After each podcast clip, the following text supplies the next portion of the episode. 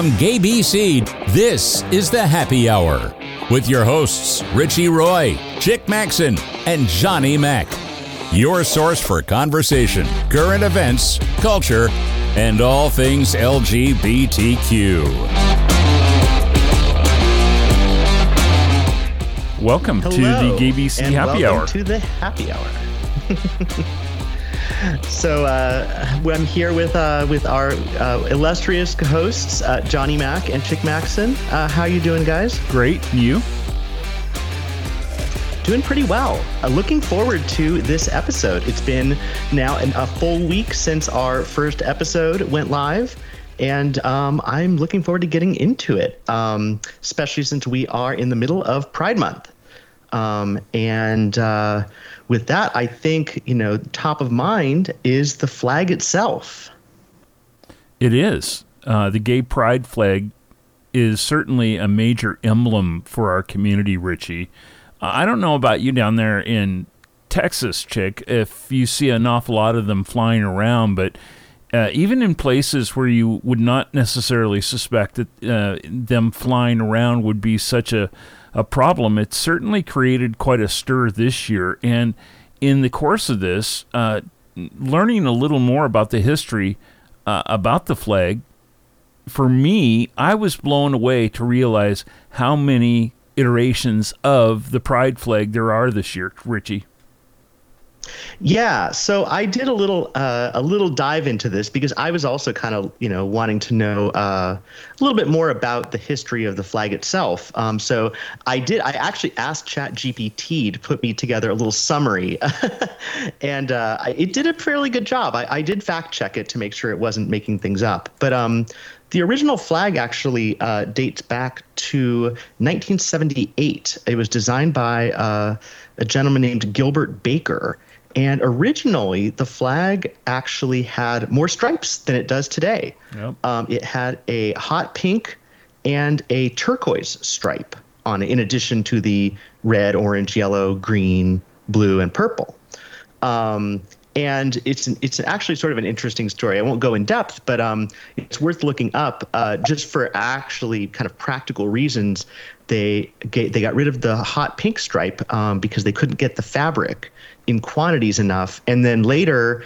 To, in order to have it be symmetrical on bunting, they dropped it down to six, so you could have three uh, colors on one side and three colors on the other. So the flag, the kind of classic pride flag itself um, that we think of, is not even the original flag. Um, but as we know since then, um, we've seen several new versions of the flag. Um, in 2017, uh, the city of Philadelphia.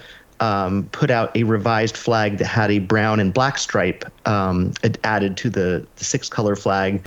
And then the flag that many of us are now um, aware of and that seems to be kind of taking uh, center stage is what's uh, sometimes called the progress flag, which has sort of chevron on the side with additional colors, with the trans pride colors, with uh, brown and black as well.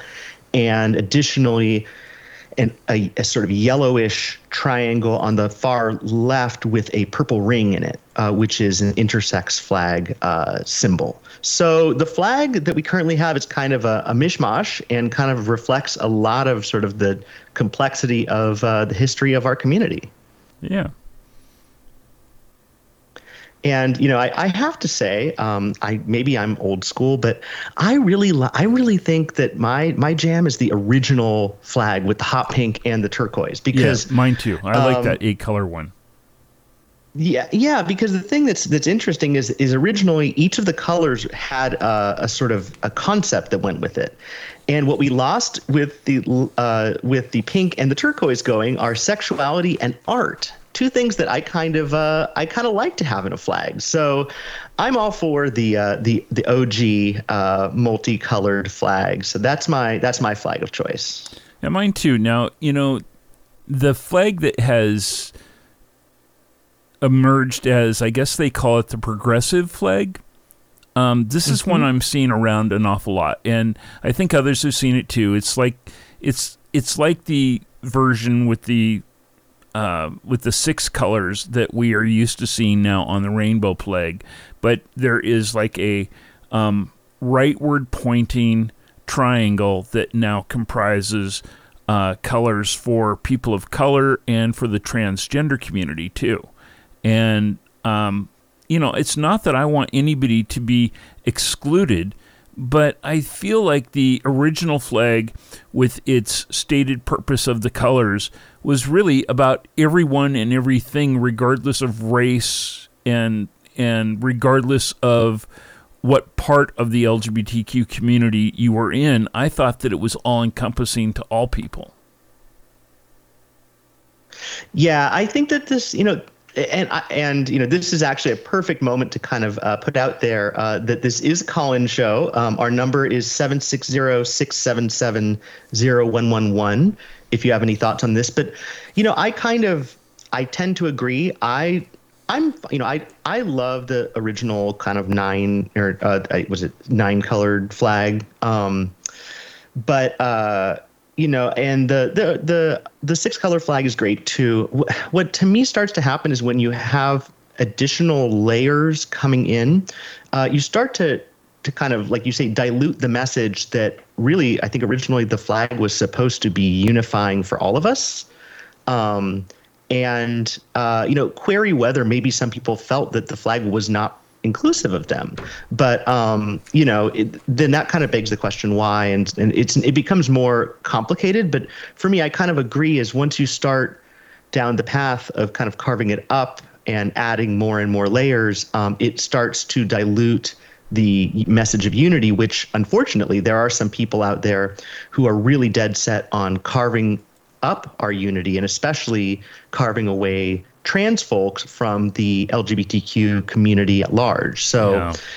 it's it becomes reflective of just the kind of complex discourse we're having today about even our community. So it, it is it is really an interesting kind of um, metaphor for what we deal with on a daily basis. Chick? Right. I, I I think that the I mean, I like the original nine stripe flag as well, even though that is like before my time. I I think that that I did not know that it included the hot pink and the turquoise, which I think is great. I love that. Um, and I think one thing about the turquoise, one thing about the turquoise that stands out to me is that now you have the the two spirits flag with the with the the feathers and kind of like a you know that that symbol like that's almost kind of like a Native American symbol. Right. And I think and I think that turquoise is a great representation for that Native American spirit because prior to colonization there was a belief that in Native American communities that gays, that people who were homosexual were magic and spirits. And I think that that is a, I think that including the turquoise in the flag would be perfectly representative of Native Americans, First First Nation peoples, um, to keep those in the flag. Yeah, and that brings up an interesting point. You know, I think uh, because I have seen the two spirit flag, um, you know, and and I and I think that um, the, there generally is is a lot of um, erasure of of Native American um, sort of history in this culture in this com- in this country especially, um, but the idea is the question the original the kind of six color flag or the nine color flag or whatever um, was that adequately reflective of everyone? I guess that's the kind of question that everyone kind of is trying to address with these new flags. And I don't know. I mean, I would love to hear folks um, call in and sort of give their perspective on, you know, if they're a big fan of the progress flag, uh, you know, what what is it that works for you, um, and what was lacking in that original flag? You know, yeah. I will say, one thing is, uh, I think the new flag um, I mean, though, I mean, there will always be an issue. You know, people will always find something, but um, is the new flag has absolutely freaked out the conservatives because um, Fox ran a tweet that has since been deleted um, that does every classic Fox trick in the book. Um, what it said is White House flew controversial new transgender flag that promotes grooming and pedophilia, say critics. Oh my so God. right there, you have everything. The say someone says something, ergo we will run it as a thing. That is a classic Fox News trope to basically take some total piece of garbage and try to float it and make a news cycle out of it. So we got the say critics, we have the quote controversial new transgender flag, all of those words incorrect. It was the progress flag, and that promotes grooming and pedophilia. So there we go. Um, it's kind of a it's it's sort of a, a an absolute um, confection of of vomit. Um, One would think, And, you know, uh, that the that the News Corp board of directors would put their foot down and and tell the people uh, at the Fox News channel that this nonsense, this disparagement, and this uh, gaslighting with their news stories needs to come to an end because they're tired of losing share value to the tune of billions of dollars. Well, they're kind of stuck in there's it's kind of a damned if you do, damned if you don't, right? because they've they've kind of made that bed for so long. Um, and as it is, uh, you know, they're they're being flanked on the right from even more wingnutty organizations like Newsmax and OAN and um, you know whatever other new new flavor comes out by the week. Um, so yeah, they're kind of stuck, I think, um, because that's it's what emboldens and excites a lot of their viewers is this kind of nonsense. Um, and and you know you then you have stuff you know picked up uh, not only sort of straight out of that news cycle. You then have people like Marjorie Taylor Greene out there um, who uh, recently uh, went on a tear about the pride flag, calling it a symbol of aggression, and um, that the flag quote is grooming children to believe a complete lie that they can change their gender. I was just talking with a friend about this. It's it just it's so deja vu all over again because it is the same playbook that they used against gay people back you know in the 80s and 90s the um the the it's throwing it in the face. It's grooming children. Uh you know it's it's not it's against nature. Um you know all this all this language is so familiar. Um and you know it's it's being directed at trans folks specifically but it really it really gives the lie that there are people who who are truly believe um, that uh, that that's sort of writ large you know sort of how they still think about homosexuality despite the culture having shifted generally so much that there's a there is a you know a faction of people in this country um, many of whom who you know might be members of the House of Representatives uh, who do literally think that the rainbow flag uh, is you know a quote symbol of aggression Marjorie Taylor Greene and is grooming children to believe a complete lie that they can change their gender. So we're we're still, you know, it, it shows the importance of pride and the flag, um, you know, f- that we really do have to kind of keep hammering the message home because uh, it seems like if we don't if we don't keep at it, um, people kind of just start to forget and kind of go back to these kind of culture war concepts. Yeah, it's.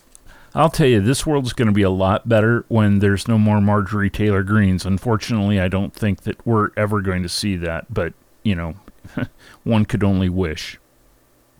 Yeah. And, you know, uh, another story that came out today, and, and or not today, it came out this week that that was interesting about the flag and about kind of just pride celebration generally that kind of ties back into the target discussion that we had last week. Um, but there is some indication uh, from some tweets uh, that Starbucks has, uh, at some level, has been telling stores to tamp down or not put decorations up for Pride this year. Uh, the corporation, the HQ, is is saying that that's not the case. That they stand very firmly in you know for Pride and inclusion and have not made that edict. But um, you know, it's something that at least from the Starbucks uh, Workers Union tweets uh, Twitter page has uh, been circulating. So, you know, if you are a Starbucks employee or manager, if you have any uh, ground level knowledge about this or experience, uh, again, our number is 760 677 0111. and call in and we can talk about the flag, talk about Starbucks Pride, and uh, and any of these topics that we've kind of been going on about. Um, and look forward to hearing what you have to say about that. We'll continue our conversation about the pride flag, about Starbucks, and whether or not they're telling people to back off on the decorations around pride at stores around the country, and more as the GayBC Happy Hour continues. Again, your phone calls welcome at area code 760 677 0111. Thanks for being with us.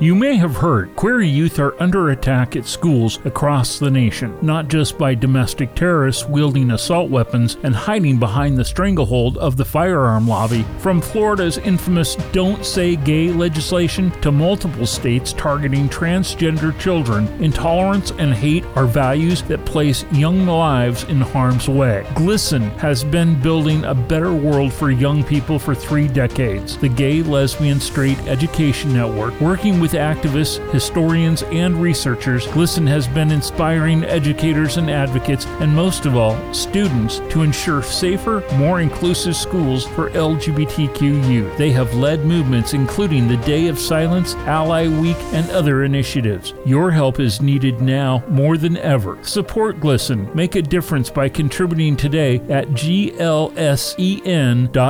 glisten.org. The Happy Hour on Gay BC. No agenda, except for that gay one.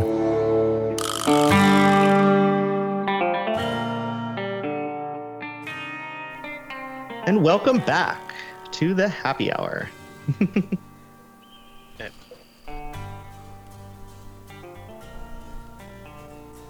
So we are coming back, and we are uh, still talking about the Pride flag and uh, Pride in general. I have to say, um, I don't know uh, if you were listening uh, to the PSA, but it actually was, it was talking about the organization GLSEN, um, and one of the stories that actually. Um, I'm, I'm really glad it came up because GLSEN's a really amazing organization. Um, but to go back to some of this Fox News kind of uh, whispering. Um, there's actually a, there was an article a few weeks ago, and they've kind of been talking about it a little. That that actually um, Target has mentioned that it has partnered with GLSEN for many years, and the the tagline that Fox ran with is Target marketing VP holds senior position at org pushing secretive transgender policies in K 12 schools referring that way to GLSEN. What do you think of that characterization by Fox of GLSEN as um, an org pushing secretive transgender policies in K through 12 schools? I think that it's exactly the same as what they had to say about the voting machine companies and the election in 2020. Uh, I think that every I think here's the deal. Uh, this is an easy viewing guide for everybody in the world who has access to watching the Fox News channel and that is if you see the person on the screen, if you see their lips moving, somebody's telling a lie. It's all hogwash. It's a bunch of bullpucky, and they need to be. they, I'm sorry, but they, the FCC needs to take control of of enforcing even cable networks, not just over the air broadcasters anymore, because this nonsense and the damage that is done, uh, I'm not worried about you and me hearing this stuff, although we should be worried about some adults because they think if it comes out of a set of speakers on a box that has a little cube with a Fox News thing in the corner, that it must be truth. However, I'm more concerned about young people who hear this stuff and have not had the experience of being able to separate fact from fiction in their lives and who are going to take these things and think, oh my God, this is really what the world thinks of me or thinks of people in this community. And I have I have no future.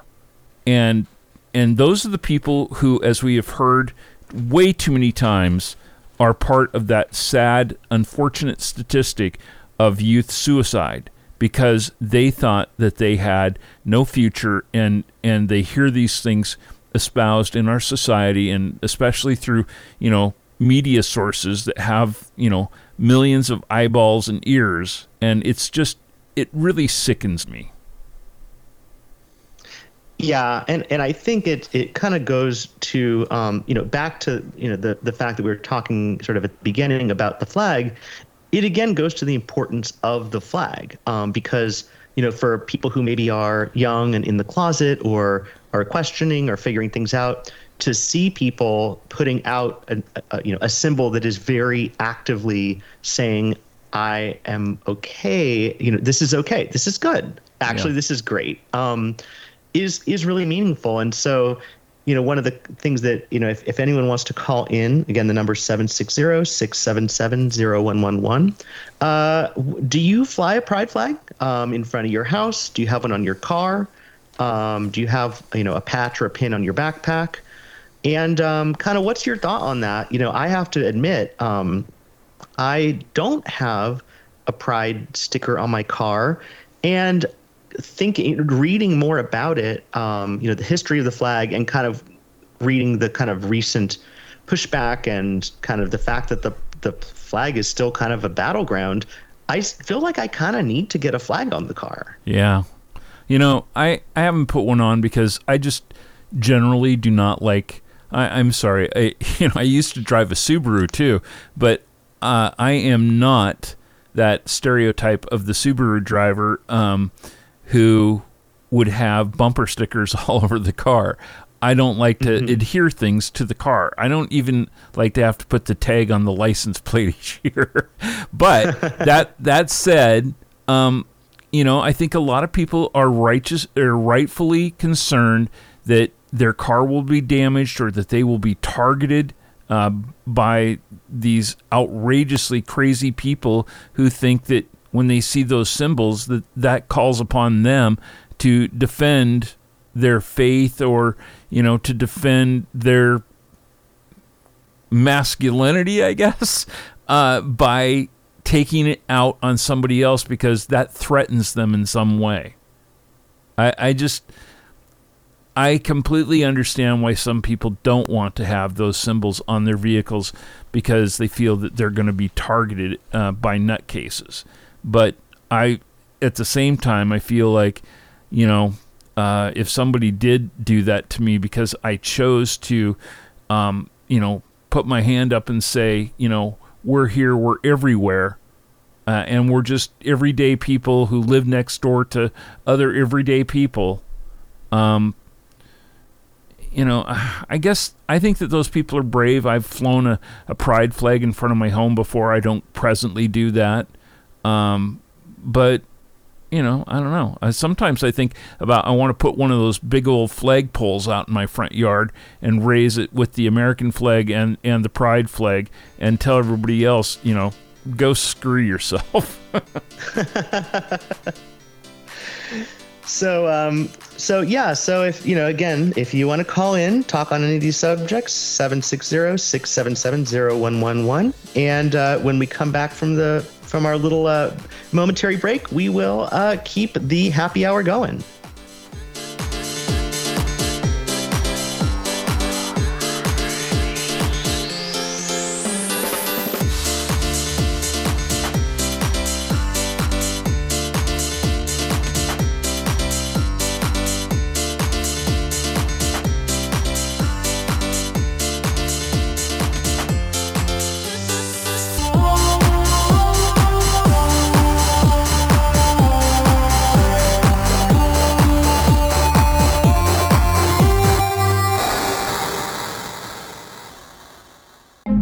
The years, you've brought them into your home. You were prescribed opioids after the C section, when dad injured his back, when your basketball star tore his ACL. Opioids helped with the pain, and you held on to them just in case. But did you know holding on to unused opioids puts your family at risk? Opioids are powerful pain reducing prescription medicines, but most people who are prescribed opioids don't finish their prescriptions So millions of unused opioids are sitting in homes across the country. And tragically, more than 100 Americans die every day from overdoses involving opioids. What can you do to protect your family? Remove the risk of unused opioids from your home. Pills, patches, or syrups in drawers, purses, and cabinets, anywhere they might be hiding. To find out how to dispose of them properly, visit www.fda.gov slash drug disposal. You think these guys aren't interesting enough without you joining the show? You're probably right. 760 677 0111. That's 760 677 0111. Operators are standing by right now. Probably. and welcome back to the GayBC Happy Hour with Chick Maxson and Richie Roy. I'm Johnny Mac, and we're talking about pride, pride flags, and uh, homophobia, all that kind of good stuff. But we're going to turn our attention uh, to uh, another area of conversation at the moment, and and we can always go back if you call in and you want to talk about any of the stuff that we brought up earlier. You're welcome to uh, to do that as well. There's a lot of international concerns going on right now, uh, global gay issues. And being that this is the time of year that most of us in North America take vacations because it's our summertime, uh, you know, I think we should get into a, a conversation as well about um, where you should and shouldn't consider traveling to as an openly queer person, uh, both domestically and foreign. Uh, but before we get to that, um, Richie, I know that you had um, that you had pulled a story uh, about Uganda, which is not the first place I'd be thinking about um, necessarily going on a vacation, but that they have passed a bill that criminalizes gay sex, which does not surprise me in the least. That's right. So, um, yeah, so recently, um, I think, you know, in the past few weeks, um, Uganda passed a bill um, that inc- includes punishment up to and including capital punishment for quote serial offenders of the law against uh, homosexual sex.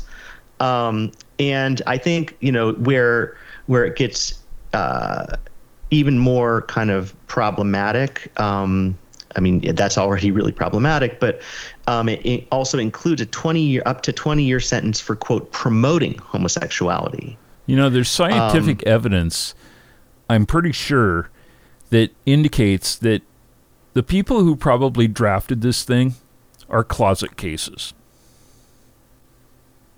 It's well, usually you know, those who have the uh, most to hide a, who who you know scream the loudest. Well, and there's there's also um, you know there's a long storied history too um, of of United States based evangelical organizations kind of astroturfing and kind of getting this stuff on the table in other countries, including in other African countries. So I'm not sure if that happened here in Uganda, but um, there definitely have been, you know, long, long-standing traditions of that kind of intervention. Oops, we're we're losing um, Richie with there. American evangelicals.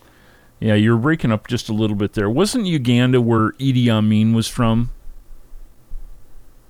Ooh, you're you're uh, that now uh, for the trivia game we're playing. Uh, I would lose that one. um, I think that that is where he was from, and and they were known to be led by mentally ill people, but you know, he was a real sick bastard. Yeah, and I, according to the internet, yes, that is that is correct. Um, and you know just generally you know uh, apart from Uganda there is uh, there is a, a lot of um, there are a lot of anti-homosexuality um, you know sort of bills and laws in place um, you know on the African subcontinent and you know one of the articles that I was looking at recently um, in the New York Times talked about specifically gay travel uh, the uptick in gay travel and sort of gay travel agencies that are preparing packages uh, to go to places where being gay is either frowned upon, illegal, or worse. Um, and whether or not you know, kind of talking about the morality and ethics of um, of such travel. Yeah. Um, you know, one of the things is uh, recently, uh, I believe it was Saudi Arabia, put out sort of a, a bulletin that gay travelers are absolutely welcome um, to come uh, spend their pink dollars. But um, there wasn't much clarity. What does that actually mean? Can you book a hotel room for with two men sharing a king size bed? Um, you know, does that affect how homosexuality is treated for domestic citizens? Um, you know, there are a lot of open questions there. And so, you know, again, uh, if anyone wants to give a call, 760-677-0111. Uh, you know, would you travel? Uh, would you take a go on an African safari to a country where being gay is uh, illegal? Uh, you know, would you go to some of the countries in the Caribbean where it is highly stigmatized and oftentimes illegal as well? Uh, and if so, you know, kind of how do you square that? Um, because obviously, you know, given the article in the Times and sort of just anecdotal evidence, people, you know, gay gay folks are traveling to these places uh, with increasing regularity. Yeah, you wouldn't even get me to like Jamaica for that reason. But I mean, other, I mean, also the fact that it's you know really a third world country, but the I don't know the African continent doesn't seem like a very fun place to visit. I know that my uh, my significant other has expressed in the past uh, interest in going to Cairo and to seeing, you know, seeing what's there, because there's certainly some some of the world's greatest wonders that are there. But uh, would I go there uh, in light of the fact that it's both a filthy, dirty city from every friend I've ever talked to who's been there, and the fact that that we are so loath there, I, I don't think I could I could do that. There's so many places in the world that are, you know, that are not going to threaten me because of my sexual orientation. That I'd prefer to go and check out and explore those places first. Yeah, Chick, what do you think about this? Um, I was going to bring up about the Saudi Arabia thing. There, there's a there's a guy on social media. Um, I guess he's kind of an influencer, if you will, and his name is Elliot Norris. And he put out a video recently about being gay and going to Saudi Arabia. And it was about how it, like it's okay for him to to go there and to travel and to be with his partner. But pretty much in the video, it's a, it's only okay as long as you don't show any kind of affection towards your partner as a same sex hmm. couple. Yeah. And right. So it's basically, yeah. I mean, it's it's like it's they, going into the closet. They yeah they welcome. I mean, they want gay people to go there just to get money, just as a source of tourism and you know for a reason for more people to go there. But it's not it, i mean it's all it, it's all a load of crap. It's not they're not they don't want you there. If you do anything wrong they're still going to arrest you. They're still going to possibly put you in jail and who knows when you might get out. Yeah they might it's even not, slice and dice you into pieces like they did uh, mr khashoggi Although right, they did that up so, in Turkey, but so putting on like a a tourism campaign, it's like okay, you can come here and you can do this and you can do whatever you want as long as you're not who you are. Yeah, and this goes back to the question of you know um, if even if you can, should you? You know, so I'll give some examples. Um, you know, I would love to see the pyramids. Um, I would love to see the Hagia Sophia in Turkey. Um, you know, an architectural wonder, and I, Turkish food is amazing. Um, you know, there are a lot of places. Uh, you know, places in the Caribbean where I'm sure the the water is just stunningly clear and glistening, and you know, this the beaches are perfect. Um, but for me, I just, I almost, it's like I, I don't want to condone that condone the whole setup. You know, it, it, and I know that they're salivating for. They see the fact that you know that sort of demographically gays travel more and spend more when they do travel.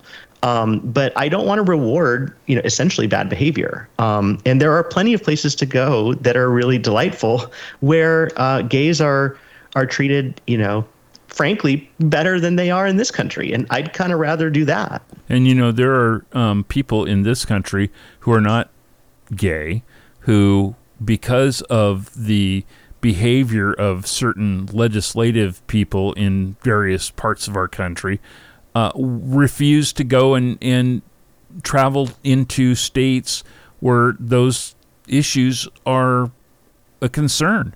Uh, I have a friend who is a uh, he is a frequent, frequent, frequent traveler uh, because of his business, and most of his travel uh, involves going through uh, Dallas or Miami to go on to other points internationally. And he won't travel there because he has a transgender daughter. And the laws that would, you know, create havoc in those states, uh, in, in Florida and in Texas, for trans people, they've made a decision to largely not travel through there because they don't want to put any money through uh, that state's you know economic coffers. And it's you know i think that people have to think smart about where they spend their money and they have to think about it beyond just i want to see something or i want to go and experience something but understanding that if they do go to those places and go see things and end up staying there if you eat one meal there you know, if you pay for one taxi cab there, you're helping to fund your own discrimination. Right. And so, you know, there is, uh, you know, there is a glimmer. Uh, we'll, we'll do a silver lining here. Um, not a silver lining, but a little glimmer of hope. Um, uh, last month, the Supreme Court in Namibia uh, delivered a judgment uh, that found that same sex marriages performed outside of the country should be recognized uh, to grant foreign spouses in same sex marriages the same immigration rights afforded to opposite sex couples. So that's good news. Um, it's a start. It it's a start. Of course, um, it has sparked a wave of opposition uh, from members of parliament uh, and you know prominent political figures and religious groups, of course, expressing their their discontent with this. But of um, course.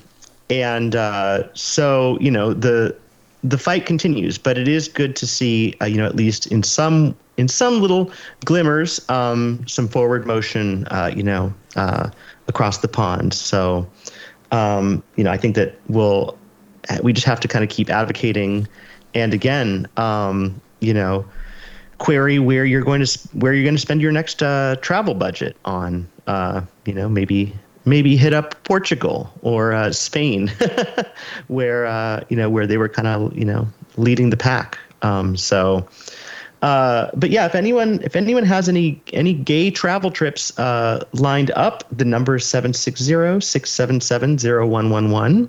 I am going to be traveling actually pretty soon to. Um, the our fair neighbor to the north, Canada. So I don't have anything to worry about there. Uh, if anything, uh, you know, uh, I will be in a place where there is universal health care and um, and politics that has at least uh, some semblance of civility, unlike uh, what we're currently dealing with. And speaking of Toronto Pride, we're going to also, uh, in our last segment of the show today, next hour, we're going to have an opportunity to talk about somebody who was on the board of Toronto Pride and who was very active in the LGBTQ plus community uh, with regards to social justice activism, and uh, that is our uh, friend Brian De Matos, and we'll get into that next hour. So if uh, if you knew Brian and you want to um, chime in, you'll be welcome to call in uh, for that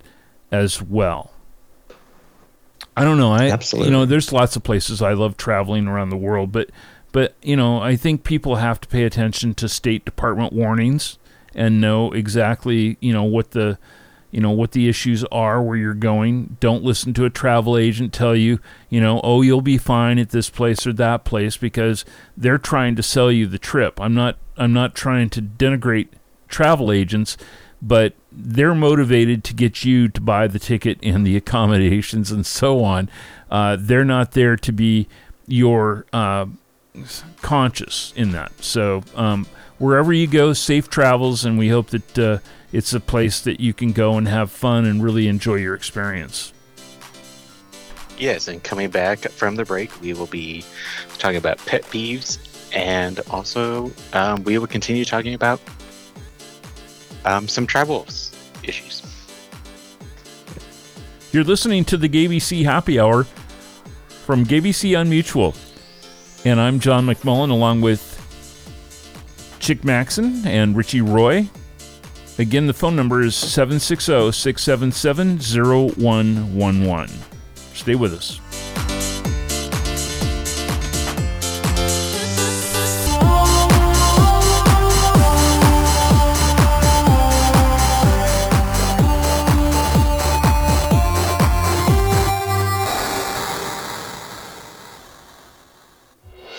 Social Security is with you through life's journey from birth to retirement.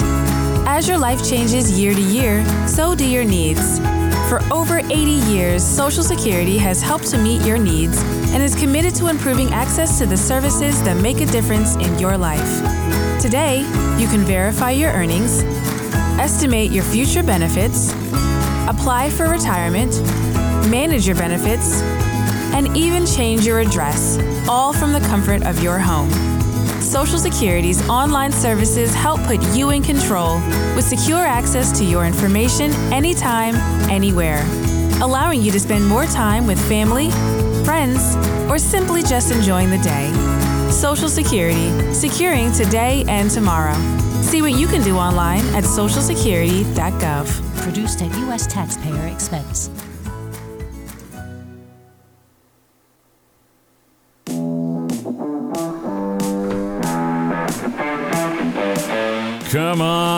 Turn that frown upside down. It's the happy hour on GAYBC. Hello and welcome back to the happy hour. Um, I'm here with uh, with our good friends Johnny Mac and Chick Maxson, and we've talked a little bit about pride, a little bit about travel, and uh, and now we're going to kind of take a little bit of a left turn uh, and and talk about stuff that has driven us up a wall this week. Um, so uh, I I have one that I, I am looking forward to sharing. It drove me crazy, but uh, you know, but uh, Johnny, do you have any any pet peeve for the week? Oh, I do. You know, I actually had so many of them that I had to put them into one of those hoppers, like they put the you know the balls in for playing bingo and uh, spin it a few times and then reach in and grab one out. And it turns out that it is probably my biggest peeve this week. And that was that um, last week I went in to a Lowe's home improvement center in Palm Springs to pick up a few things. And they had a promotion going. And if you signed up and got their credit card, you were going to get a fairly substantial discount on your first purchase there by using the card to make the purchase. So I said, ah, what the heck. So as I'm at the check stand, the the checker she's typing in all my information and and then she submits it and she says, "Oh, it came back and it said we have to get more information." Which of course is code for you've been rejected. And so I didn't get to take advantage of the discount on my purchase the other day at Lowe's. Um, I didn't know who the issuing bank was that that the Lowe's credit card was being issued through. It turns out it was a, a bank that actually has several different retailers that people know commonly throughout the country, like you know Pep Boys or uh, American Tires, or you know, I just a whole bunch. Uh, the uh, I actually had a card with them at one time for Sweetwater, which is the music and and pro audio store. Well, it turns out that they were the bank that was processing for Lowe's, and so um, I get this letter in the mail a few days ago, and it says, um, "Dear John." We have received your request for a credit product with Lowe's issued by Synchrony Bank. Unfortunately, we are unable to approve your request at this time. Your request was denied for the following reasons. Credit Bureau reports applicant is deceased. Imagine going to Lowe's, trying to get a credit card, and finding out because of that that you're actually not really alive anymore. You're just kind of moving like a ghost through life, I guess. So you guys can hear me, right? yeah, no, no one wanted to break it to you, John, but uh, there's a little bit of a, an update we have to we have to share with you. well, a, as the saying goes, um, reports or rumors as to my death are significantly premature. Right. Yes. That that's a good pet peeve. I would be annoyed too. Um, nice to be recognized as being amongst the living. Yeah. Um, but that said, if we just if we just say Johnny Mac three times, then you will materialize wherever we uh, wherever we are. How lucky am I to have that? so, uh, Chick, what's your pet peeve for the week? Um, people not answering their phones, and I'm guilty of that myself. But God, I I hate when some Trying to get a hold of somebody to do the work that they called in for, in the first place, and then they don't answer their phone. I try and call them back. It's oh yeah, so annoying. Yeah, especially when someone calls you and then you you just miss them, just miss them, and then you call right back and it just goes like it not only goes to voicemail, it goes to voicemail in that way where it's like it rings an extra time to just tell you like, yeah, they're never getting back to you. yeah, that's miserable. it, so it, it is. so mine mine came by way of I think this was on is either Instagram or Facebook that I saw it. I think it was on Instagram, but um, it's a it, it's a instead of try this, and it says violent language. So it says instead of we're going to pull the trigger, say we're going to launch. Instead of I'll take a stab at it, say I'll take the first pass at it.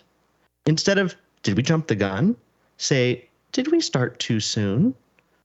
instead of I'll bite the bullet, say I won't avoid it any longer. So the list goes on. Um, actually, probably the one that makes me the most crazy is instead of saying, "Oh, that'll kill two birds with one stone," say, "That'll feed two birds with one scone." Oh my God, no.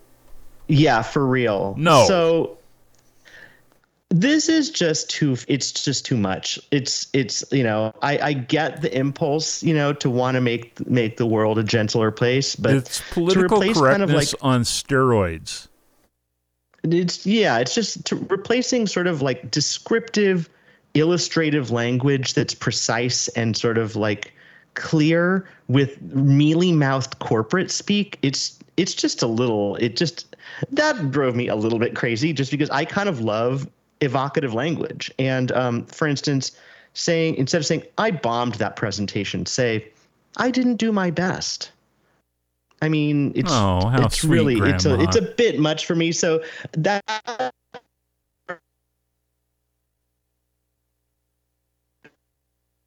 how be if if all of my communications with people were kind of sapped of any sort of like interest and flavor and you know metaphor and analogy and was just this bland corporate corporate talk. Let's just move forward um, instead of let's just roll with the punches um, you know something like that. So uh, yeah that uh, you know it's a minor thing. It, it's just something that uh, when i saw it on my instagram i actually screenshotted it and I, I had to send it around to some people because it just kind of encapsulated for me um, I think, uh, well, you know, good intentions just gone so awry. I had the same reaction to you because I too saw that show up in my social media feed.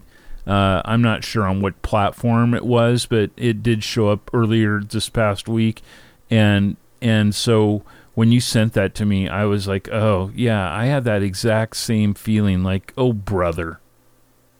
that, that's a, that's one of those things where it's like, who was actually mad?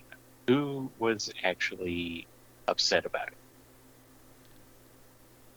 It, you're right. It's manufacturing a situation. Like I don't think anyone is getting an email from a coworker that says, "Hey, um, you know, if let's have that meeting at 3:30, um, you know, that should kill two birds with one stone." I don't really think any real person is then like shook to their core because someone used, you know, a kind of old hoary old chestnut of a phrase. Um, it's it, it it just it's I don't I don't know where it came from. I don't know why it exists, but um uh it just less of that would be nice. I'm like let's let's just let's just stick with um you know using precise, fun, clear, interesting language and not, you know, sort of that totally bloodless corporate speak, um, you know, passive voice, devoid of reality, kind of inhuman uh, kind of computer talk. Um, soon enough, the AIs will be talking for us anyway. So while we still have a voice, let's use it in an interesting way. Indeed. Hey, by the way, we hadn't put this on the uh, schedule for this segment today, but um, it is an important day today, and the program is being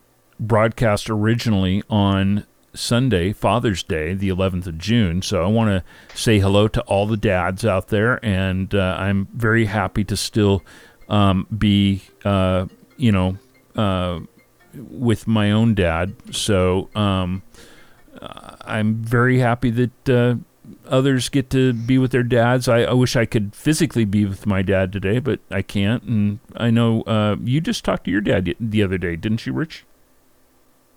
I did, and uh, I, did the official call today, um, and uh, and he has not opened the present yet. So I will we will have to have a little check in after that is opened. But yeah, we ha- we did the official call today. So uh, yeah, but yes, happy Father's Day to all of those who celebrate. Uh, and uh, yeah, um, we we love a good a good holiday here on the happy hour. And we love a good Sunday too. Um, our day of choice, a day of rest for some, but a day of action for us.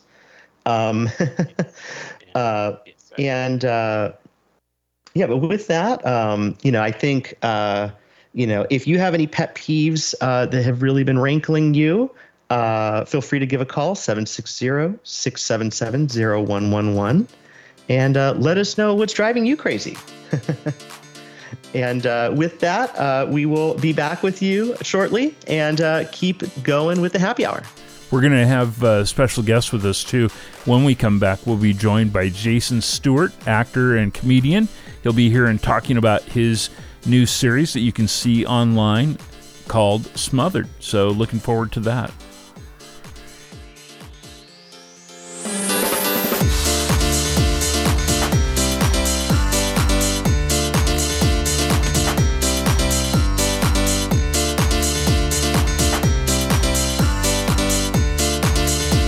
News is coming up next. Stay with us.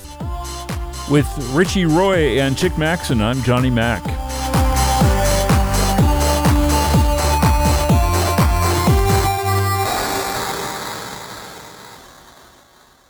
This is the Mutual Broadcasting System. News, talk, and entertainment without gaslight. MutualPodcast.com. The Happy Hour with Richie Roy, Chick Maxson, and Johnny Mac. These homosexuals are scheming for world domination. Good grief. What is it with every talk show host thinking they should run the planet? Anywho, back to the GAYBC Happy Hour. And welcome back to the Happy Hour. Um, we're here with uh, with uh, your intrepid co-hosts uh, Johnny Mac and Chick Maxson. And in this segment, we have a special guest, uh, Johnny. I believe he's uh, he's on with us. He is. He is here. And um, Many people know him because they have seen him in a zillion different things, and maybe you've been lucky enough to be in a city where he has been on stage doing his comedy. Uh, it is my pleasure to welcome. Uh, actually, one of my neighbors. He lives here in Palm Springs. Uh, say hello to our friend Jason Stuart. How are you, Jason? Hey man, how are you? I'm good, thank you. And uh, Chick and Richie and I are here and looking forward to talking to you about a number of things. But uh, for folks who may be just joining us uh, and are not necessarily familiar with your past work, uh, you've been doing this for 30 years now, right? Uh, I hate to say it's not 30 years. It's going on 40 something. What? Yeah. Well, I actually started when I was eight or nine, but I started pursuing my career when I was probably uh, 16. So I started studying at 14. So I've been doing it most of my whole life. Well, that is uh, a fun and enjoyable career to have. You know, if you can get paid for doing what you're doing, and uh, you have been lucky enough to actually be working all this time, and and that's great. A lot of people, you know, they come and go, but uh, you have withstood the test of time, and you've been certainly yeah. way out in the in front as one of the LGBTQ communities uh, open actors. I mean, you've never really had to uh, play that closeted role that so oh, many no, no, actors. no, no. I, I was in the closet for the first 10 years. Really? Oh, yeah. wait, I wait was, a minute. I can't imagine you ever in the closet. I was, well, it, it was a different time. I was in the closet until 1993, 92, 93. Well, that's still kind of ahead of most of the pack. A lot of them were still kind of just peeking their, you know, their nose around the corner of the curtain. But you have another project that's going on right now that I really want to turn our attention to, um, and that is that you have this fun series. It's a short form series uh, called Smothered that you and your friend Mitch Hara co-star and co-create, and uh, you're back with your second season now, and it's available, if I'm not mistaken, on a whole bunch of different streaming platforms like uh, uh, DirecTV, uh, uh, Apple TV, YouTube, and uh, Peacock and Amazon. Uh, Yeah, the us- main places are probably Revry, who was great enough, Damian Pelliccione and his husband Christopher Rodriguez. They uh, that's probably where they distributed it to all these platforms, and we're also on Amazon Prime, and we're also on YouTube. And if anybody wants to show watch the show, because the word "smothered" is sort of weird to find, so you can uh, go to smotheredtv.com, and the, and the links will be there for you. Really easy, Smothered TV. That's cool. Tell us tell us Yeah. about about the premise of the show and your characters. Hello. It's about it's about a these two guys who've been in a relationship for 30 years who hate each other and who can't afford to get divorced. so there's a and if lot of reality in it. I think you know I you know uh, I it, it's just sort of crazy because Mitch he's actually arriving right now. He's at my gate right now Oh, because we're doing a big screening tomorrow night uh, of the show at the Palm Springs uh, Cultural Center at six o'clock. We're going to do a screening of season two, and then uh, after that, we're going to uh, have a little Q and A with Amanda Bearse from Married with Children and Bros. She's going to host it for us and be the moderator, and she's in it. She's in three episodes playing Cat Kentucky. So, you know, it's just sort of amazingly wonderful. It's, we had a big screening at Columbia Pictures, and now next we're having our second screening here in Palm Springs. you know, this is my town now. Yeah. So so for folks who may be uh, in Palm Springs on Monday, the 12th of June, uh, this is going to be at the Palm Springs Cultural Center at uh, uh, at the Camelot Theater that is there as part of that uh, complex. And uh, what time is it going to happen? It's going to be at 6 p.m. will be cocktails. 7 p.m. is a screening. 8 p.m. is going to be the Q and A. Oh, nice. Well, that'll be fun. So I'm really Yeah, excited I'm, about I'm it. curious. And I'll- I'll- What was it like working with Amanda Bearse? She's such a she's such a legend, um, and so she seems like just such a such an amazing talent. Well, there's a great story because we I came out of Geraldo in 1993, which is a, a very popular talk show uh, called Unconventional Comedians because I couldn't basically get arrested as an actor very much. And I had been doing comedy for years, and I, got a bit of celebrity for being on Star Search. So when I came out, nobody really had come out. There, there was, you know, Rosie had not come out, Ellen had not come out, Ricky, Wanda, you know, Billy. Everybody was sort of not, you know, not really talking about it. And I don't know what I was thinking. Honestly, I really have no idea. Thinking that it would be a good idea. It was absolutely frightening. And I, I came out on that TV show, and everything changed. My whole career changed. And then I met Amanda at a gay event here in Palm Springs that the filmmakers uh, gallery was doing and she said, "Oh, I know you. We, you know, we met in '93. We both she came out on the Advocate because she had adopted a, a child." And I thought, "No, we've never met." She said, "Yes, I have." I said, "Amanda, I would know if I met you. You're Amanda Bearse, and married, married with children. Of course, I would know if I met you." And we laughed, and we in the last couple of years we've been really fast friends. I just absolutely adore her. We just had lunch yesterday, talking about what we're going to do tomorrow and she, I, I know her daughter and her ex-wife, and I'm just, uh, she's just become just a dear, dear friend. Yeah, she she really um I remember because she had some involvement back when I was at Logo with um the big gay sketch show sketch show she and um, just being show. so yeah yeah, she created just, that show. She put put that together. She yeah, and was just so impressed. Uh, she I, she was just such a an amazing talent. Uh, you know, just working on that show, you know, with her it was it was so cool. So that's really awesome. You know, and I have to say I, I watched some of Smothered and. Um, what uh, what are you draw what are you drawing from you know because uh, so much of the the banter and the kind of dialogue it just feels very uh, spot on to me Well, a lot of people keep saying that they think that we improvised it, but the art is Mitch Hara, my partner in this. Uh, I guess this extravaganza of art, love, comedy, and uh, uh just insanity.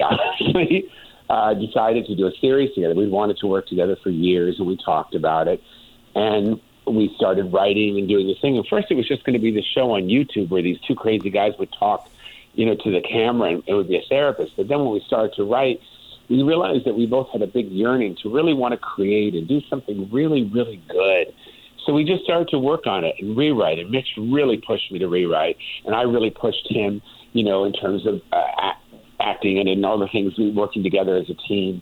And we got these really wonderful actors to come in and work with us. All our really good friends, you know, famous and not and we just started working on it, and we rehearsed, and we rehearsed, and then we improvised, and things would happen, and then we put it into the script, and then we rehearsed more.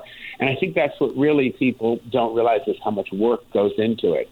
I mean, we rehearsed for months before we shot the first one, probably a month or two, and kept rewriting and rehearsing. And I think a lot of people do these short form series, and they just don't really work on the craft, and we really worked on the craft. And then we got these wonderful directors and this wonderful editor, Rob Paget and this year we work with Carlisle King, who's just the king of uh, the, the queen, rather, of uh, Los Angeles theater, with her directorial debut, which is really exciting.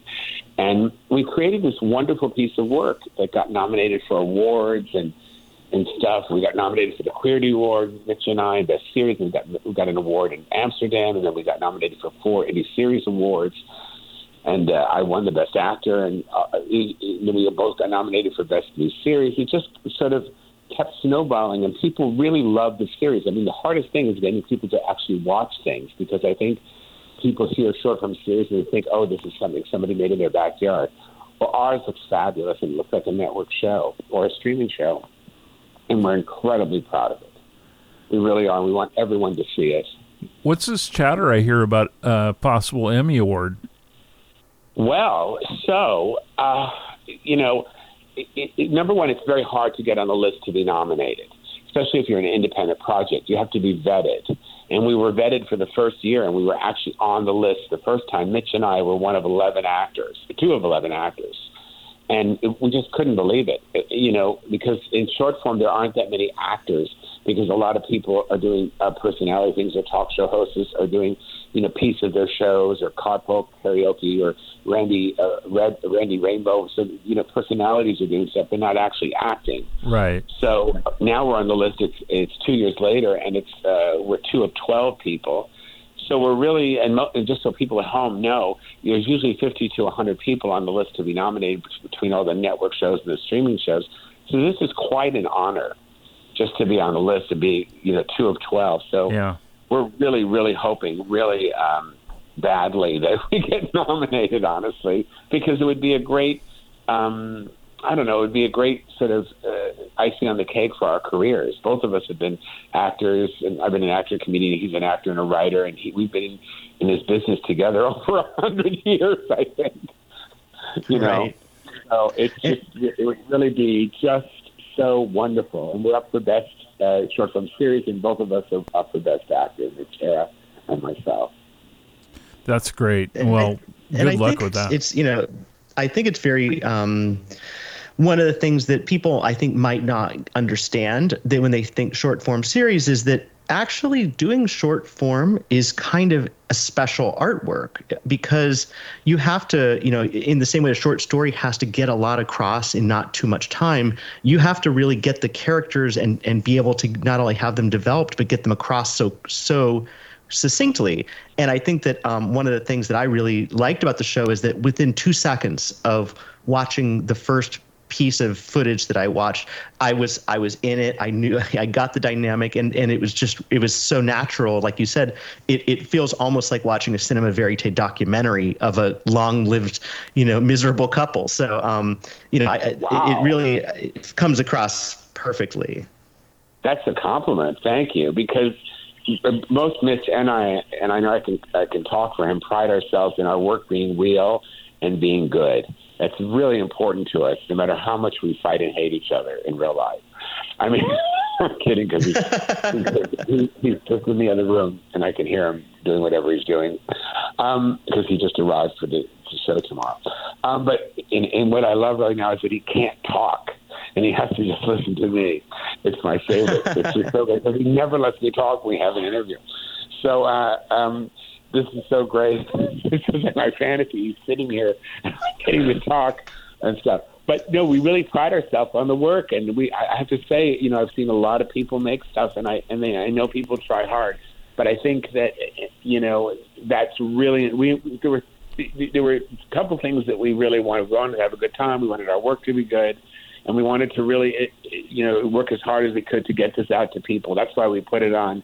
We started with Revry, went to Amazon, and now we have it on YouTube also, so everybody can watch it, and they can watch the show because the most important thing is is for people to see the work, and hopefully uh, we will be able to do another season, and someone will give us a lot of money, and that would be just uh, absolutely wonderful.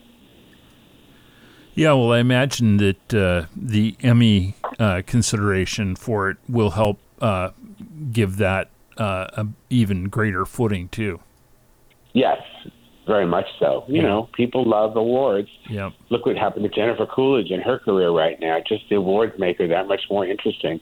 I don't know what it really means in the sense of, uh, um, you know, why people are so uh, enamored with it, and I'm guessing because it's the it's the last bastion of live television where you get to see somebody completely real in that one moment. Nothing Yeah. is planned, you know, and you and it's sort of exciting to watch people have that kind of experience that you know.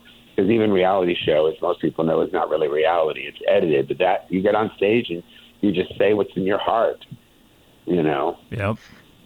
Well, and there's it's also these days i feel like with the emmys um, you know television is so fragmented now because there are so many platforms and and a lot of times it's like that's the way to kind of cut through the noise because at least you're like okay here are some things that people have deemed worth watching.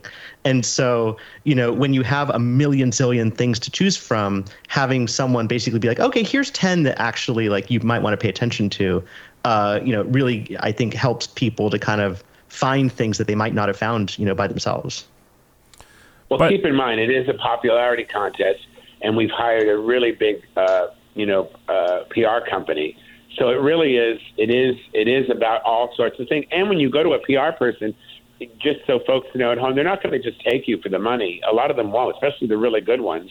They have to see that you're deemed um, uh, worth Emmy worthy or worthy of, of having a publicist and being able to do, you know, be able to garner getting interviews and getting things. Jason, and uh, this J- has been the you know an incredible year for me.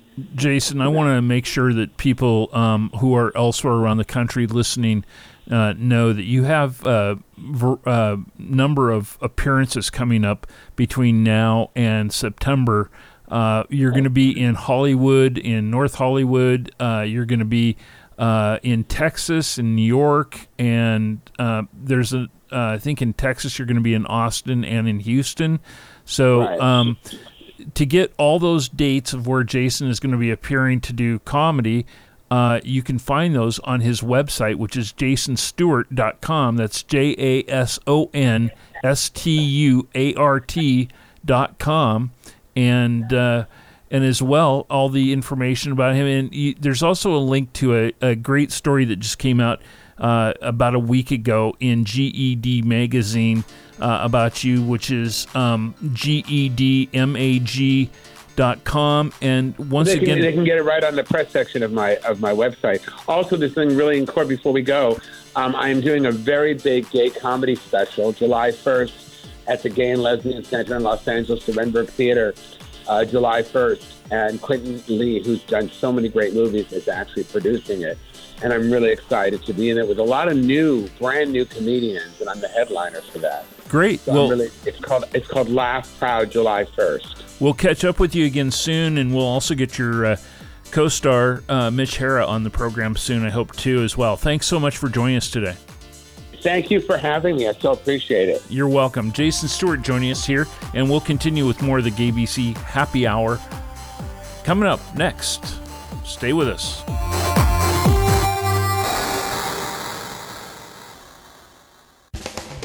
Maybe it's time to take a fresh look at everything we thought we knew about landing a great job. For instance, what if phenomenal careers start at the middle school science fair instead of at the job fair? If being the captain of the robotics team means just as much on a college application as being captain of the football team? And if knowing the quadratic formula is every bit as important as knowing the right people? Well, the fact is, the jobs of the future will be heavily geared towards science, technology, engineering, and math. In other words, the future is STEM. More opportunities, better pay. And the road to these great jobs starts as early as middle school. So if you're a student, talk to your school counselor about STEM. If you're a parent, talk to your kids. Because the job you'll get in the future may very well depend on what you do today. A public service message from America's Navy.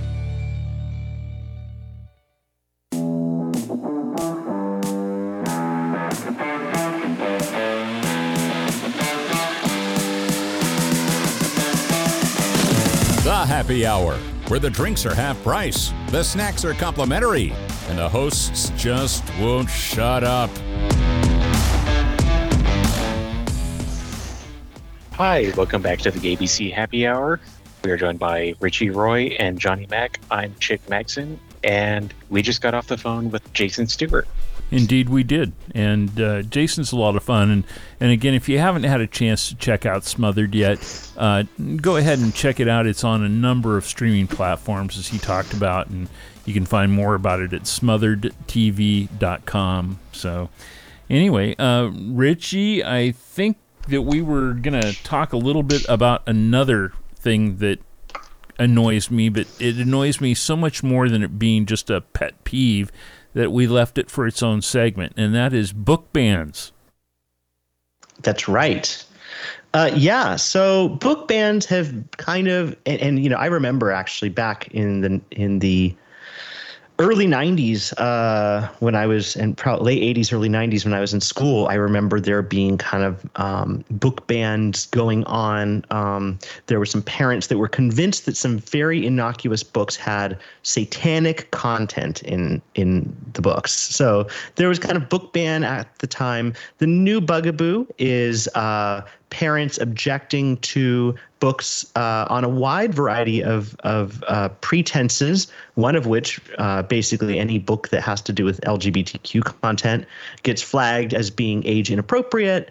And uh, and gets uh, you know in many jurisdictions um, you know basically gets either whisked away, uh, put in a lockbox, or taken off the shelves entirely. Um, and you have uh, you know some interventionist school boards basically you know coming up with lists of officially banned books that can't be taught or even seen uh, you know on school grounds. And so this is kind of a it's kind of a, a little bit of a panic that's been sweeping the nation uh, recently. And uh, thankfully uh, illinois gone in a different direction. And uh, recently, they banned book bans as being something that can be done, um, you know, it, at least at the school level. And um, pretty, I'm pretty psyched about that. I think, I think that that's the right move. Uh, you know, when you have, you know, because there is litigation going on right now. Some librarians are pushing back against some of the book bans, um, and you have, you know, uh, parents uh, who are against book bans speaking out, you know, at school board meetings and stuff. But I need to kind of really plant the foot down and say no. You know, open access to literature is kind of a you know a cornerstone of education and of just kind of like a liberal democracy. Uh, we're not going to let that happen here. So I'm pretty psyched about that. Yeah, I imagine that there's a bit of a fight going on in the land of Lincoln because certainly Chicago has a major impact on something like that, but there's a lot of backward thinking in the state of Illinois too. And when you get out into the rest of the state, uh, you know, especially central and southern Illinois, uh, you have a lot of people who, based on religious, you know, things and so on and so forth, uh, are probably all too happy to have those books banned there. But I'm glad that the legislation is uh, is taking effect. Hopefully, uh, to to outlaw banning books. That's that's what we need to do at the federal level. Yeah, and it, it's it's also kind of a rare instance uh, of a statewide kind of um, a ban on municipalities doing something that is running in the right direction. Yeah. Because increasingly we have a lot of um, a lot of states where the where the at the state level it is controlled by Republicans, um, you know, through gerrymandering and a bunch of other right. tactics, um, and they push through a lot of these basically kind of ratchet effect um, bills where municipalities can't, for instance, have more stringent water quality rules than the state's rules, or can't, you know, have uh, you know more better incentives for electric cars than the state you know, than the state has, and so you have these kind of uh, a lot of times Republican state legislatures doing this type of you know sort of municipal ban, but kind of going in a regressive or reactionary way. This is kind of using that same tactic, but um, in kind of more of a progressive, forward-thinking way. So, you know, it's an interesting thing just from a kind of realpolitik level to see this type of tactic being used. Um, but instead of for evil, for good. So, um, yeah. you know, it'll be interesting to see how that plays out in other states. What is your favorite reading material, Mr. Maxson? Um, my favorite it would have. What do you mean, like in terms of like, like what do you read? Do you like fiction, nonfiction? Do you like you know? Uh, I don't know. Do you like westerns? Do you like uh, uh, intrigue stuff? Do you like um, you know stuff that has to do with uh, you know political stuff. I, I can't imagine most people don't want to read any more politics than they have to. Uh, but I mean, what what kind of thing? I'm personally, I am uh, I love autobiographies. I like to read people's stories. You know, um, and I also like to read current events related stuff that is, you know, tied to what is going on in the country. But once in a while, I will sit down with something that is a work of fiction and in, enjoy that and take myself into a, another dimension. I have other friends who, you know, love science fantasy or science fiction and, and have zillions of paperbacks in, in that genre. Uh, is there something that uh, appeals to you more than another? I do like. I personally love historical um, works. I don't really.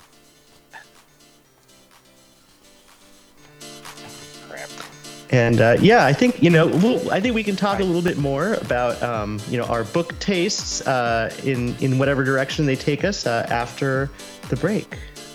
Cool. We got the news coming up for you, and then we'll continue with more of the happy hour on GAYBC with Richie Roy and Chick Maxson. I'm Johnny Mac.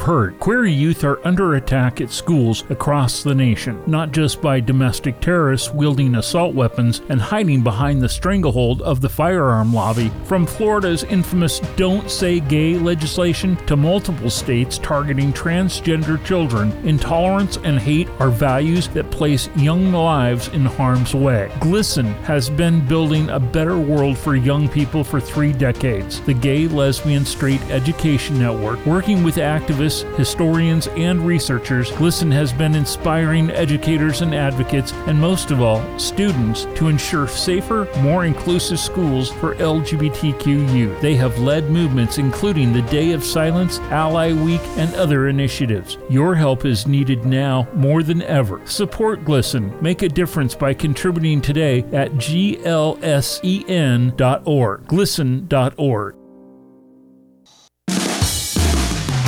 You think these guys aren't interesting enough without you joining the show?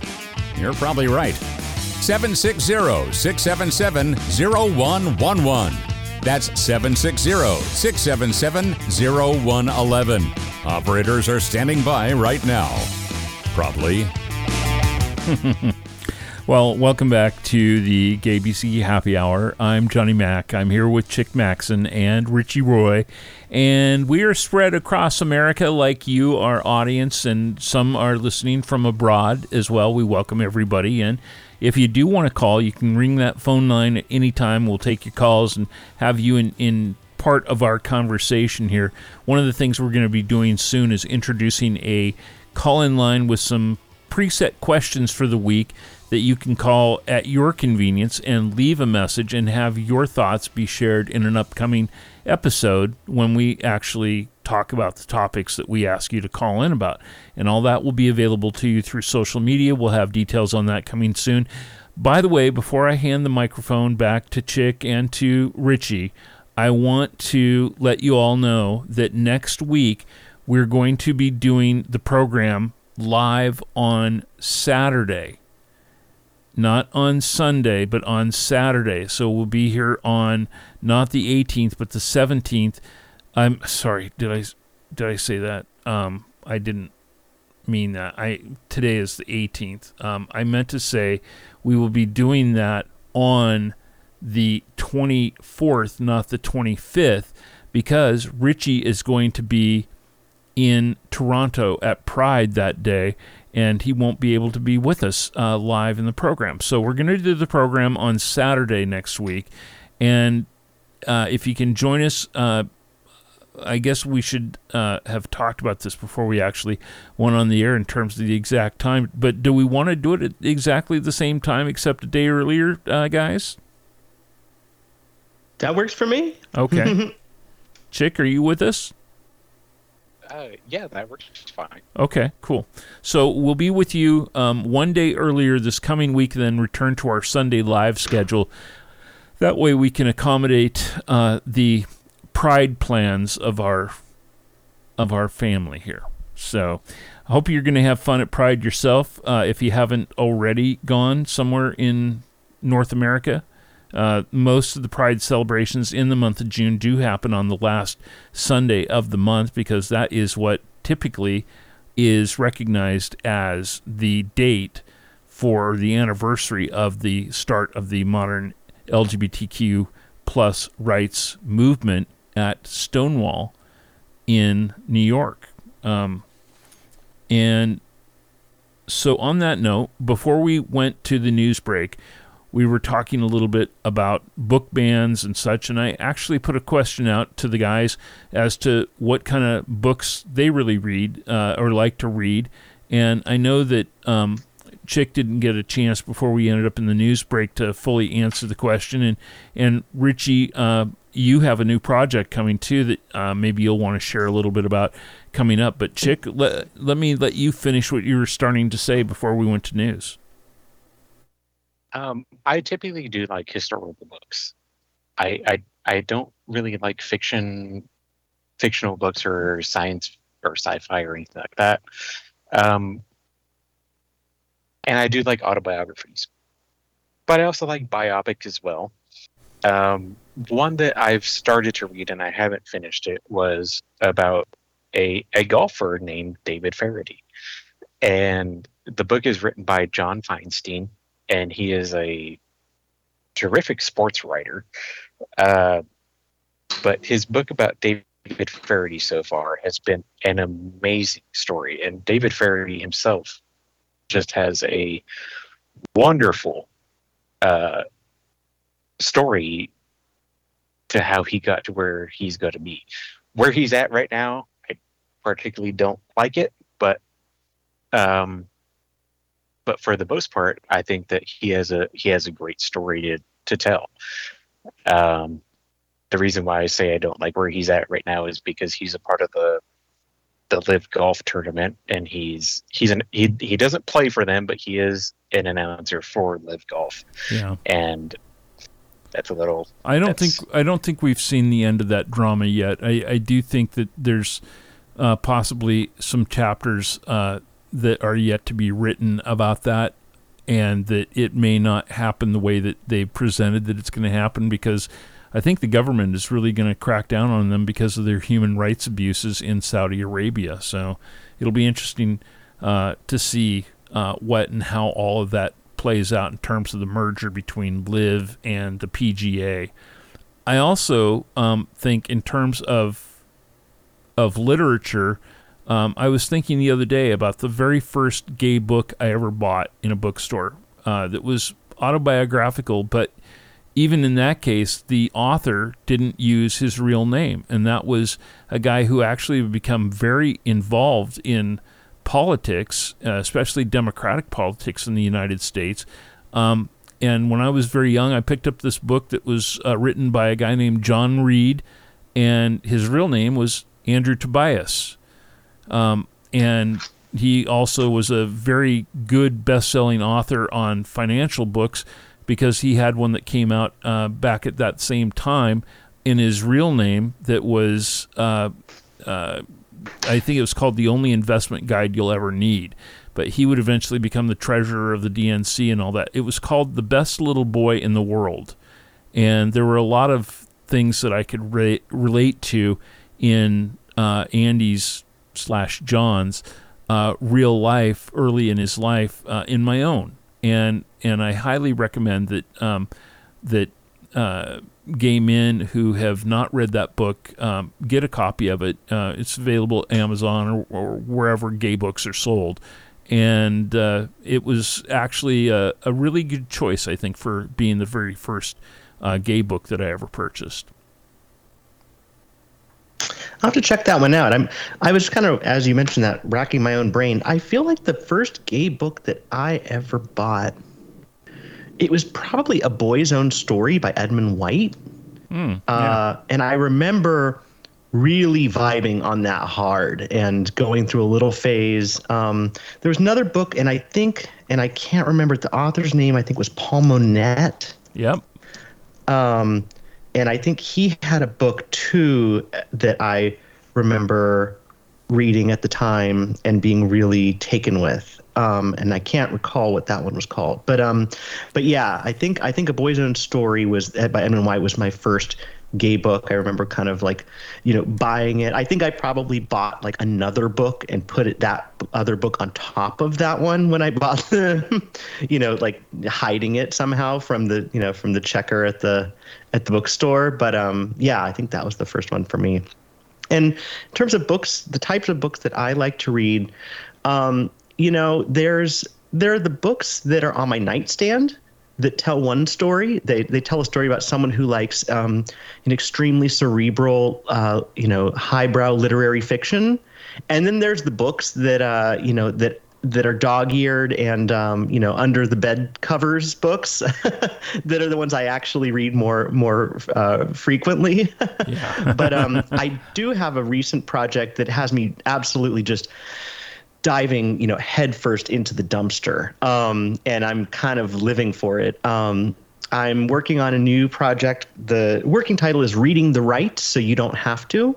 And um, I am reading some uh, current uh, conservative slash Republican think books and um, and going through them with a critical eye and uh, reviewing them. So I am midway through my first book in the project and I have two more that just arrived, and um, one of them is so horrendous that I, I can't I, I can't stop I can't put it down. It's so it's just like watching a train wreck in slow motion. So yeah, keep your eyes peeled for that for that project. But um yeah, I do I am dabbling now in the conservative uh, think book uh, genre.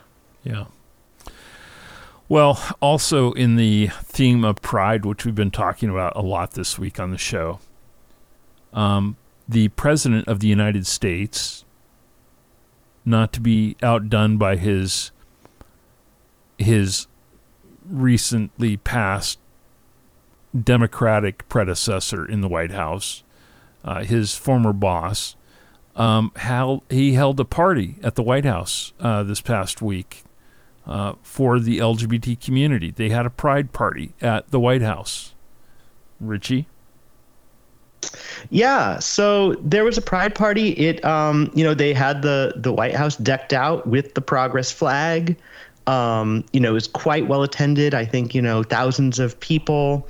Um, and they had you know a bunch of of you know influencers and families and you know kind of showing in that in the way that um, you know a well-oiled White House is good at doing.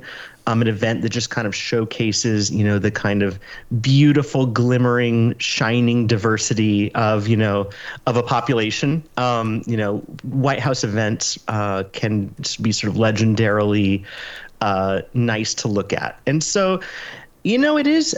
I think you know, seeing the pictures and um, seeing the, you know, seeing just the fact that you know, at the highest level, um, you know, the president is sort of full throatedly throwing support behind the LGBTQ community, um, you know, including our trans friends and folks. Um, you know, I think that that goes a long way. Um, especially after a number of years where that wasn't the case.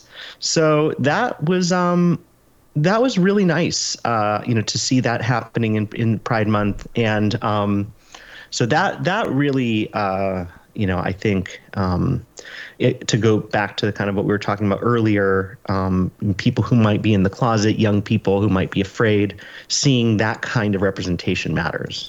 This is another story, though, that for another reason ended up being on uh, my list of possible pet peeves this week.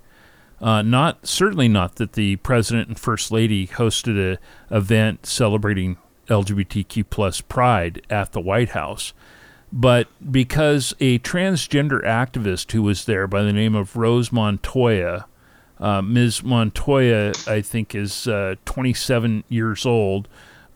She did something that was really gauche.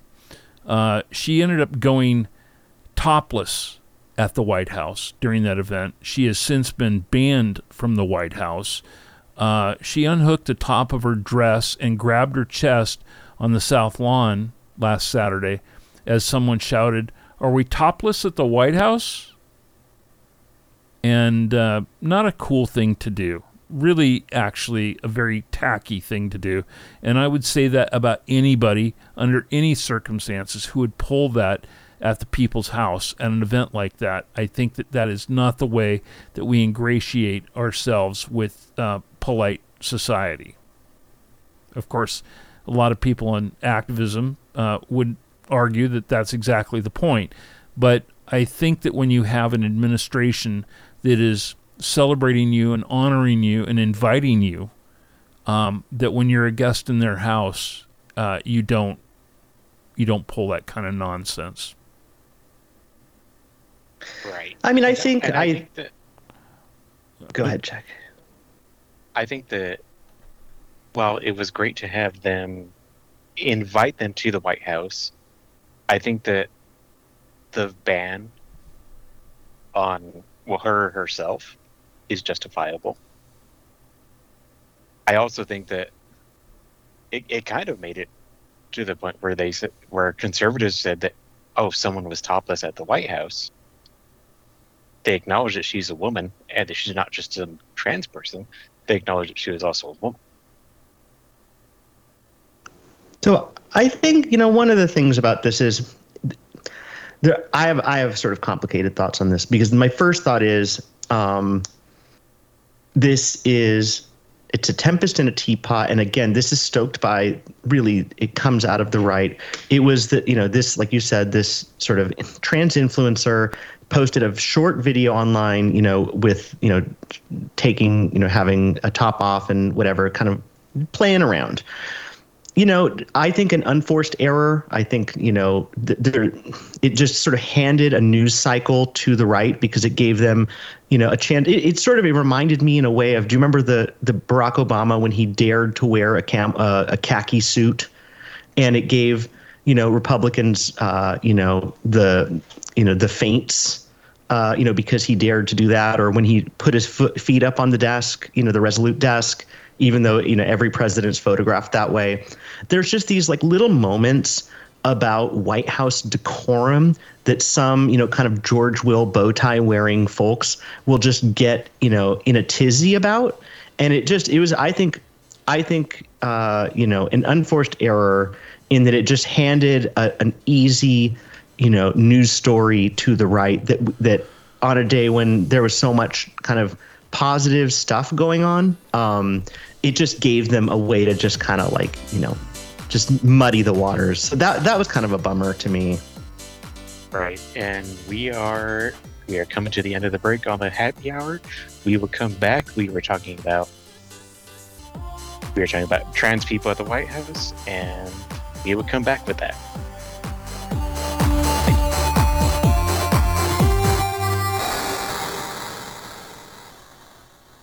It's Thursday night, and you're grabbing drinks with some friends. Started off with a pitcher for the table, which quickly becomes two. There's pool. And there's the photo booth, All right, everybody, squeeze in. Say cheese. followed naturally by an order of wings. And another. Can we get some extra ranch sauce? Then there's the ceremonial nightcap. So, what are we doing this weekend? And lastly, it's back to the car, which, if you're buzzed,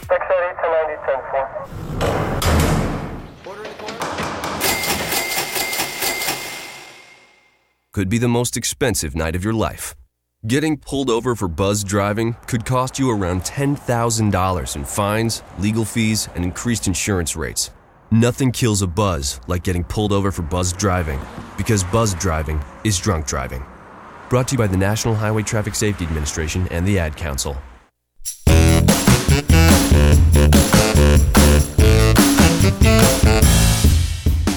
We're live once a week, but the happy hour is always available on demand as a podcast wherever you prefer to get them. The hosts will tell you where, if you ask nicely. Welcome back to the GayBC Happy Hour. I kind of Um, feel like we're on the set at Rowan Martin's Laugh In right now with this Oh, you mean with that tune? music. Yeah. yeah, maybe we should uh, maybe we should retool the happy hour as a game show.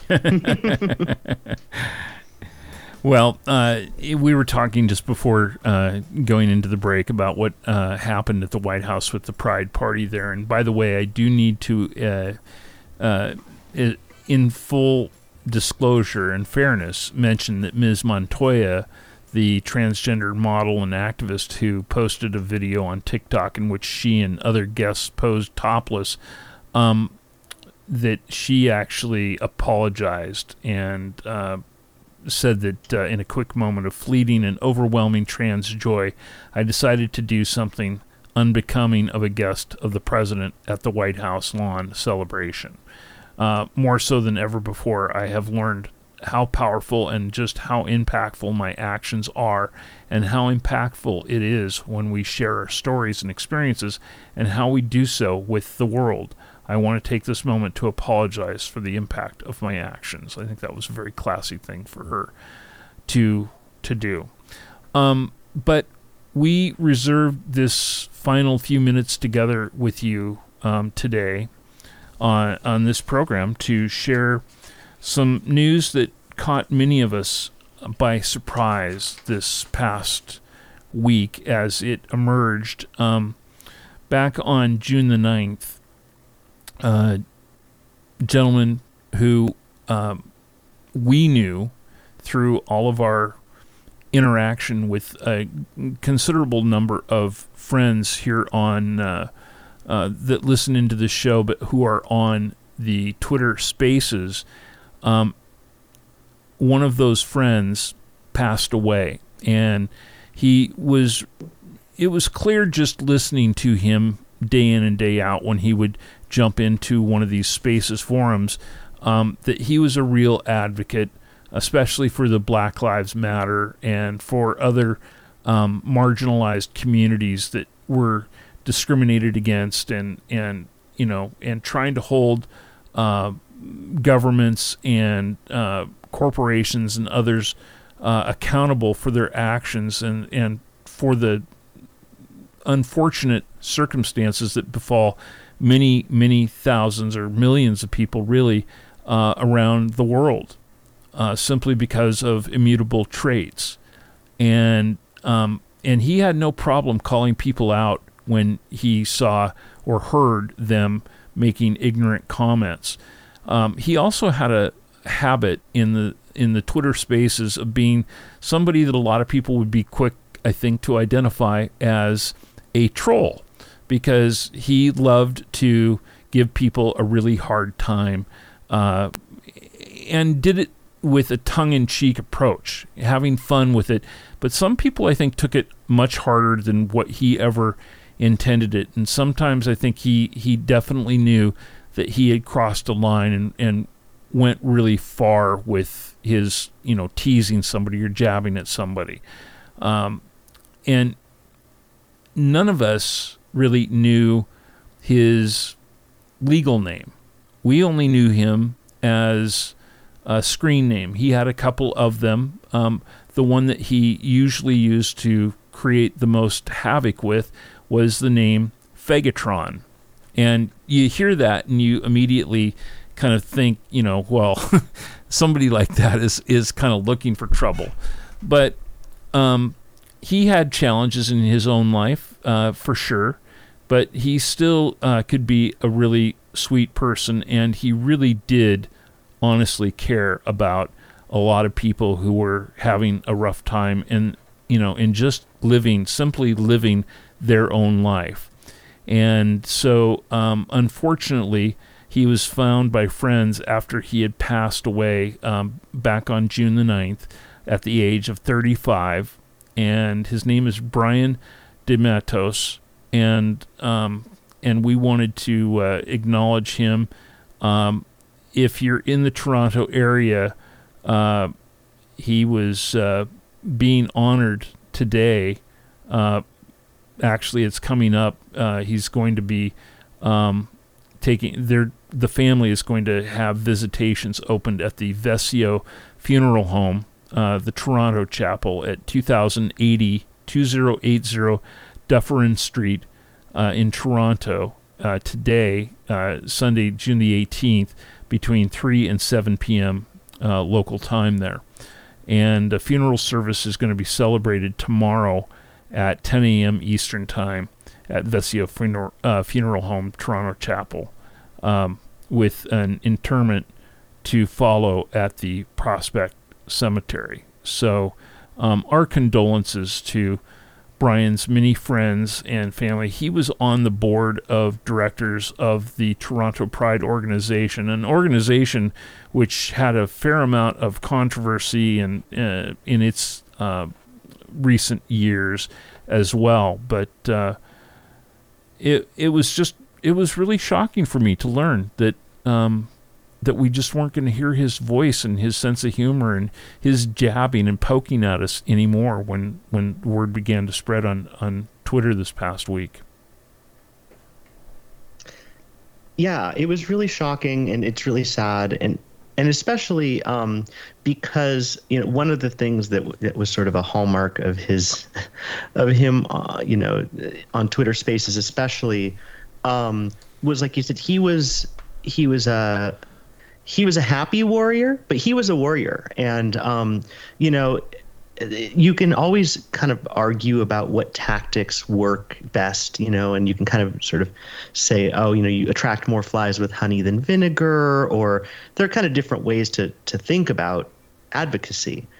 But um, he was one that he wouldn't brook any kind of um, mealy mouthed, half assed, um, you know, attempts at speaking truth and speaking about justice.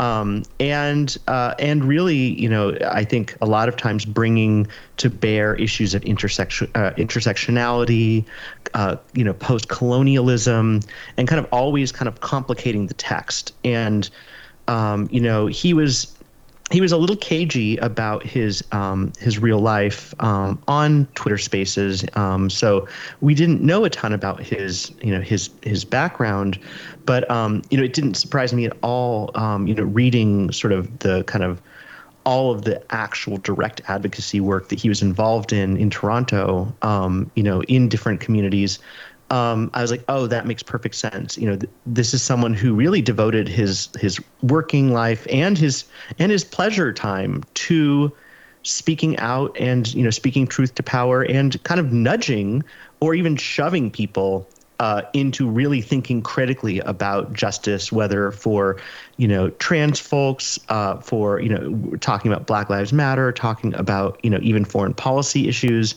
um, and and yeah, it, it, it, was always kind of. I would sometimes leave a discussion um, with him kind of aggravated uh, and like feeling a little bit attacked. And then over a lot of times over the the intervening hours or even days, I would come to see. I was like, well, you know, darn it, he kind of has a point. Like I was being a little bit a little bit half measure there in my in what I was saying or thinking and so I, you know, I do, I, I will miss, um, you know, having really a kind of bright light, um, you know, who who was so actively involved in seeking a better world through oftentimes direct, bald confrontation. Um, and you know, it takes it takes that work sometimes to actually get things done. So I'm really glad, um, you know, that we that we have an opportunity to to talk about him here, um, and he will be quite missed. And you know, if if nothing else, I mean, the takeaway I think um, you know can be. Uh, with whatever time we have on this planet, um, whatever issues matter to you, be passionate about them and actually go out and do stuff. You know, don't yeah. just armchair quarterback. Don't just kind of sit back and read an op-ed and be like, ah, I'm frustrated. But because he would, he would, you know, not only he would back up what he was saying with actual kind of direct advocacy and work, and that's that's sort of impressive, and I think something that we could all look to emulate. Indeed. Yeah, it's. Uh it's it's always shocking when a young person passes, and yeah. and uh, you know, I, I mean, we both experienced, um, and I'm sure you have too, chick. Um, uh, you know, sudden loss of people who you never think, even in spite of lifestyle choices and things like that that they've made, that they would be suddenly uh, gone before you know it. And so, value the people in your life each and every day. Uh, and we will value having another couple of hours to spend together with you this coming Saturday on a special Saturday edition for Pride weekend of the GAYBC Happy Hour. For Richie Roy and for Chick Maxson, I'm Johnny Mac. Stay with us and be sure to let your friends know that the GAYBC Happy Hour exists each week as a on-demand podcast. So even if they don't hear it live, they can hear it on demand. It'll go up uh, later this evening, and we hope that you'll have a great week. May your shadow fall in pleasant places.